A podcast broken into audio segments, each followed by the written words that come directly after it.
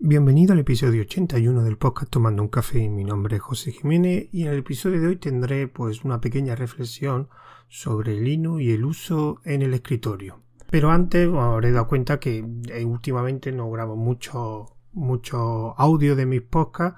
He hecho algunos de ARM para todo. De hecho tengo que grabar uno que espero lanzarlo estos días. Del Tomando Café llevo bastantes meses sin, sin publicar eh, y el motivo, evidentemente, fue que ya publiqué un audio explicando que estoy organizando un evento junto con otra gente que me está ayudando, que se llama 24H24L, que es un evento online sobre GNU y que está enfocado a, a los usuarios, aquellos usuarios que están empezando o que quieren empezar y pues el evento es para proporcionarles información que les sirva pues para digamos involucrarse en el sistema o darle o usarlo ya plenamente y sería pues la emisión el 12 de diciembre en la página web del evento que es 24h24l.org de 24 episodios, o sea 24 audios de una hora donde se hablarán pues diferentes ámbitos, están digamos en diferentes categorías y pues durante 24 horas se va a hablar principalmente de Linux en diferentes ámbitos.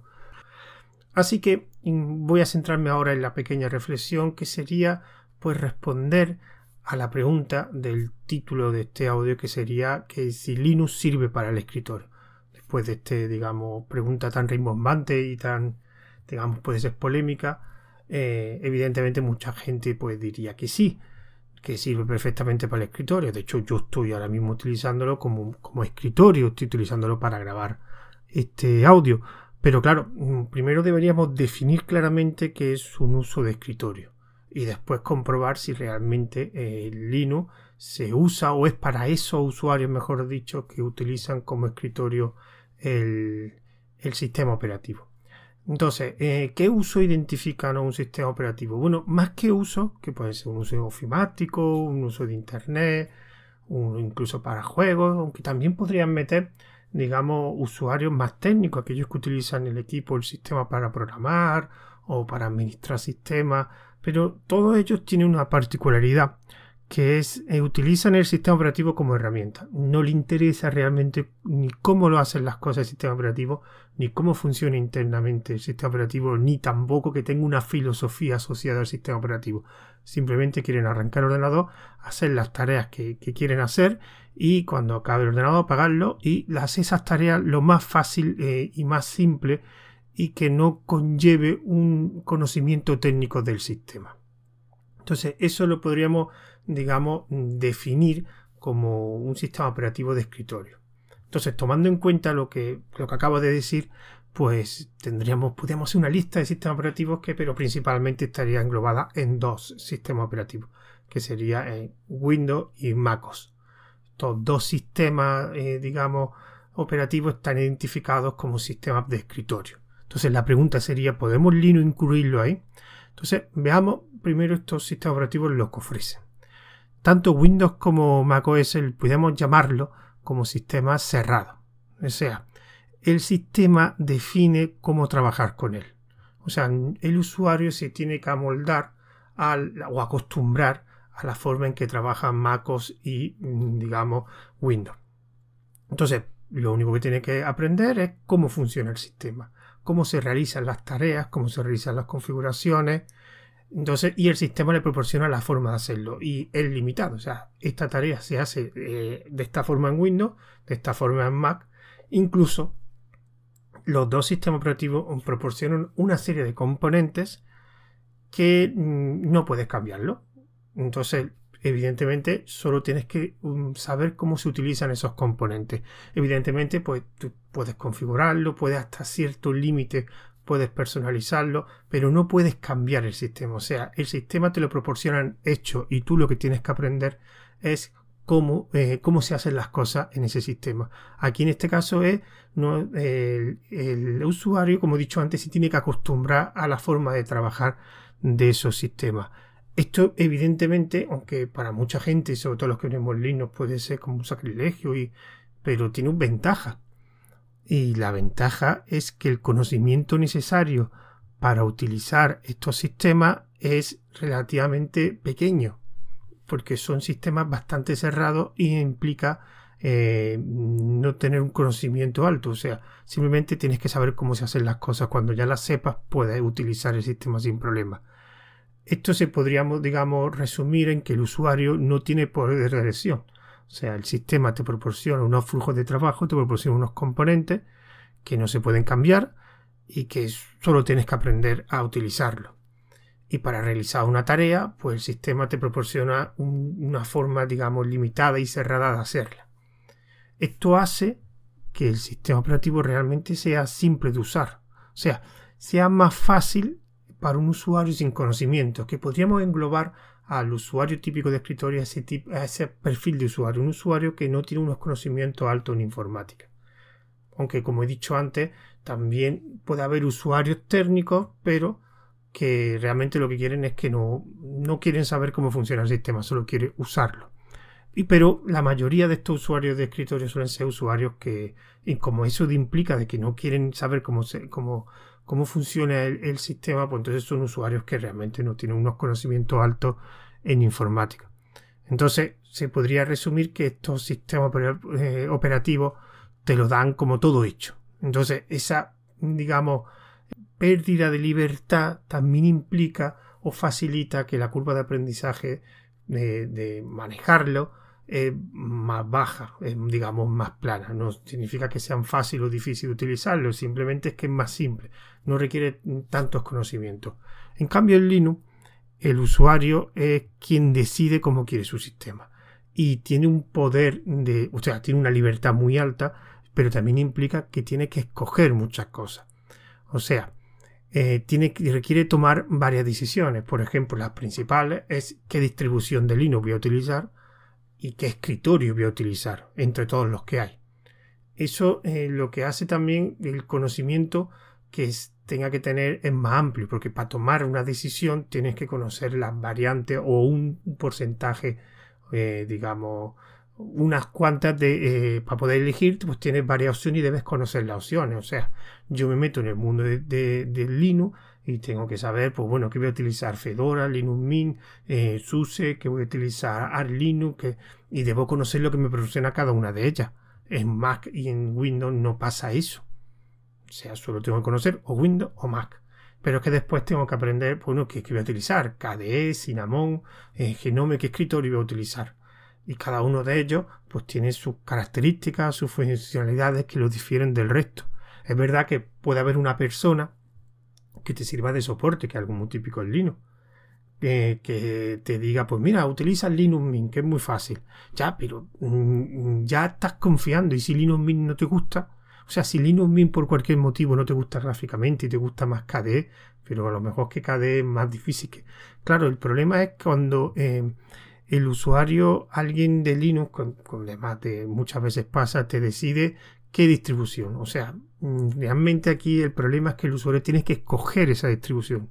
O sea, no tiene que ser una, imposición de alguien, aunque ese alguien pues, sea un consejo y desea de buena manera, sino tiene que ser una decisión propia del usuario de Linux. Yo quiero escoger este escritorio y quiero escoger esta distribución. Y posiblemente tenga que probar varias distribuciones hasta que coja una que le guste y que se siente cómodo. Eso en, eso en Windows y en Mac no pasa. Yo escojo Mac y escojo Windows, no tengo que estar decidiendo.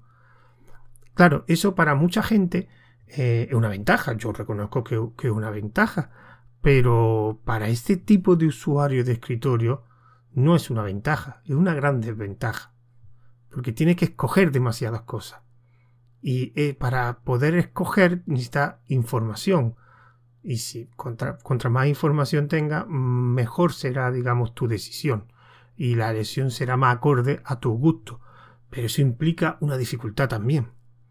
Entonces, claro, cuando yo veo todos los años que el año de Linux en el escritorio, que después nunca pasa, muchas veces escucho siempre lo mismo que, y yo también lo he dicho en parte, que uno de los problemas es que Linux no viene preinstalado en los ordenadores que se venden en los centros comerciales o en los grandes, digamos, tiendas online.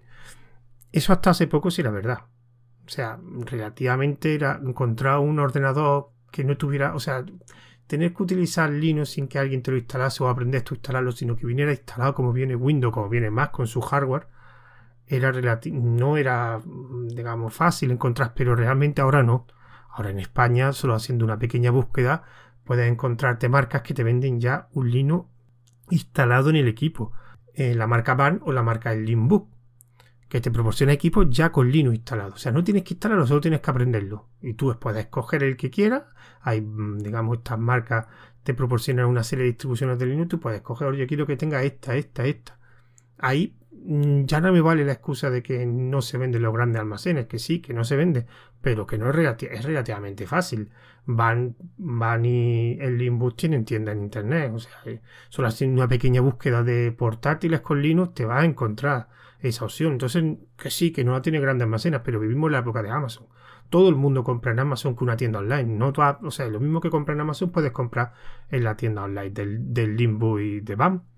Así que no es excusa. Creo que el problema de que no es el año de escritorio de Lino es simplemente porque la filosofía que engloba Lino, el perfil de usuario que busca Lino no es el típico usuario de escritorio. Es un usuario que aunque no tenga conocimiento en Linux, aunque no tenga un conocimiento grande técnico, un usuario, por ejemplo, que tiene un afán de conocimiento, quiere aprender a utilizar Linux y sabe que eso requiere un esfuerzo y un conocimiento. O sea, mm, es un... Realmente el usuario de Linux tiene un perfil que también, bueno, también engloba la, la filosofía del software libre. Hay gente que le gusta esa filosofía de libertad, aunque tengo que reconocer, y esto ya lo hablé en otro audio, que cada vez hay más gente que está utilizando Linux más, no tanto por la filosofía de labores, sino como una herramienta que funciona. Yo utilizo Linux porque para hacer ciertas tareas me funciona y me es más cómodo o me es más eficiente que utilizar su alternativa de Windows o de MacOS. Es también como una herramienta, una buena herramienta, independientemente de que haya gente que utiliza Linux por su filosofía. También que por ahora yo creo que son mayoría, pero también están viniendo estos usuarios con la evolución de Linux, que es Linux como una herramienta para hacer sus tareas de forma más cómoda. Entonces, pero el perfil que se sigue buscando tanto de gente que por filosofía o por uso, sigue siendo un perfil con un afán de conocimiento que quiere aprender. Porque hay gente que le gusta aprender cosas. No sea solo Linux, sino pues, aprender idiomas, eh, aprender otro oficio, lo que sea. Pero no es el típico usuario simplemente que quiero instalar un sistema y que solo quiero encender el ordenador y usarlo. Linux ahí no llega. Linux porque no es el perfil de usuario que se busca. Linux por la libertad, por la cantidad de decisiones que tienes que tomar a la hora de trabajar con Linux, por esa gran cantidad, ese ecosistema que hay de distribuciones, que casi siempre habrá una distribución para cada usuario por sus gustos, que hay que no lo proporciona Mac o Windows. No significa ni que sean unos mejores que otros, simplemente que el perfil de usuario que se busca es diferente. Es diferente entre gente que quiere ya no solo aprender a usar Linux, sino aprender también cómo funciona Linux, a gente que solo quiere encender un ordenador para usarlo. Pues, no significa que el usuario de MacOS o de Windows tenga unos conocimientos más bajos que Linux, simplemente que son perfiles diferentes. Entonces, realmente para responder esa pregunta, yo creo que Linux, si pensamos en el concepto general de sistema operativo de escritorio, no sirve. no sirve, no sirve ahora mismo. ¿En un futuro servirá? Pues entonces habría que responder a otra pregunta que ¿realmente es necesario que Linux eh, sea un sistema operativo de escritorio? Porque lo que conlleva que sea un sistema operativo de un escritorio es quitarle poder de decisión a los usuarios. O sea, englobar a ese conjunto de usuarios que solo quieren utilizar Linux como herramienta, como ordenador, que solo lo quiere usar y que no le interesa ni la filosofía del software libre, ni le interesa ni, poder escoger escritorio, les da igual el escritorio, solo quieren un escritorio hecho y ellos ya lo aprenderán. Y la distribución de Linux, ese ecosistema de distribución de Linux, no lo van a aprender. Ellos quieren, digamos, tener cosas por defecto. Es verdad que con la evolución, Linux cada vez es más fácil, hay cada vez las distribuciones, mm, hay distribuciones cada vez más fáciles de instalar, hay escritorios que son más fáciles de usar, pero nunca se va a llegar al nivel de MacOS y de Windows, porque si no implicaría pérdida de libertad. Y un Linux que no te da libertad para escoger eh, tu sistema mm, perdería la esencia de Linux. Es posible, como he dicho antes, que haya usuarios que utilicen Linux como una herramienta, como una buena herramienta para usarla. Pero aún así, esos usuarios tienen un afán de conocimiento. Si ya de por sí eh, quieren utilizar Linux, aunque sea como herramienta, van a, es porque quieren conocerlo y quieren utilizarlo. No va a ser el típico usuario de escritorio de Windows, de Mac. Y creo que no es necesario, porque se perdería la esencia de Linux y a mí no me gustaría.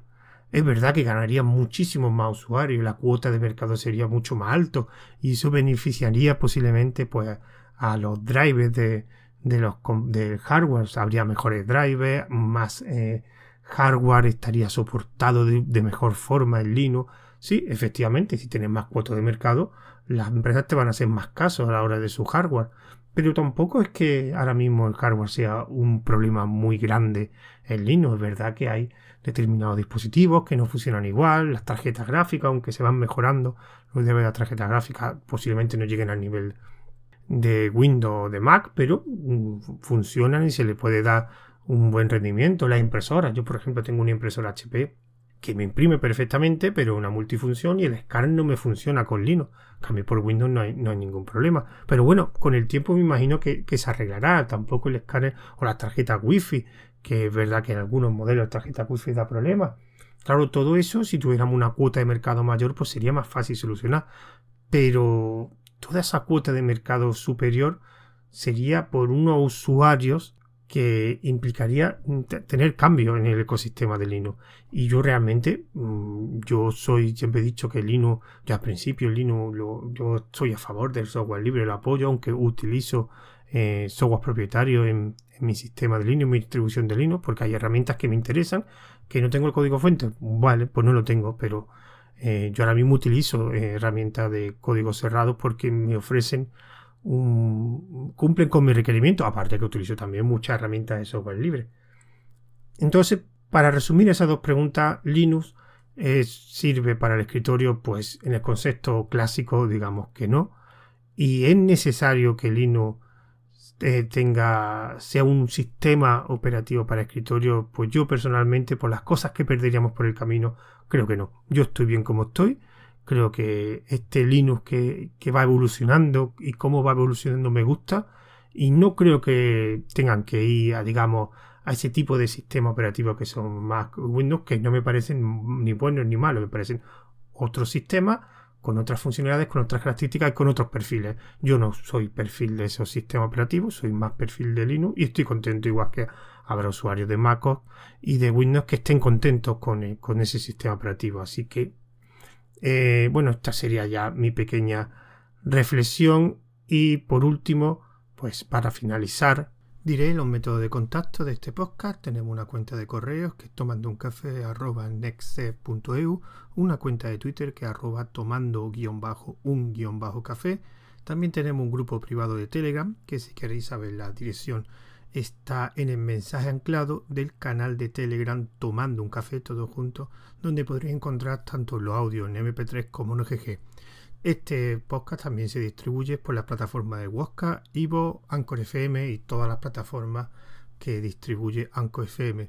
Así que no sé si voy a grabar otro audio. Me gustaría grabar otro audio contando la experiencia de organizar un evento como 24H24 horas, pero realmente ahora, tan cerca con esta fecha navideña, no sé si me va a dar tiempo antes de enero, porque si no ya enero ya sí grabaré ya de forma más normal. Y aparte tengo otro audio grabado de otro que lo quiero de otro podcast que lo quiero publicar antes. Así que si no grabo antes de que empiecen digamos las fiestas navideñas pues me gustaría mm, deciros pues feliz navidad y que tengan una fiesta aunque van a ser un poco diferentes pero aún así que tengáis una buena fiesta y lo más seguro es que ya no veamos a principios de enero si no grabo ese audio que os he comentado. Así que un saludo y hasta el próximo audio.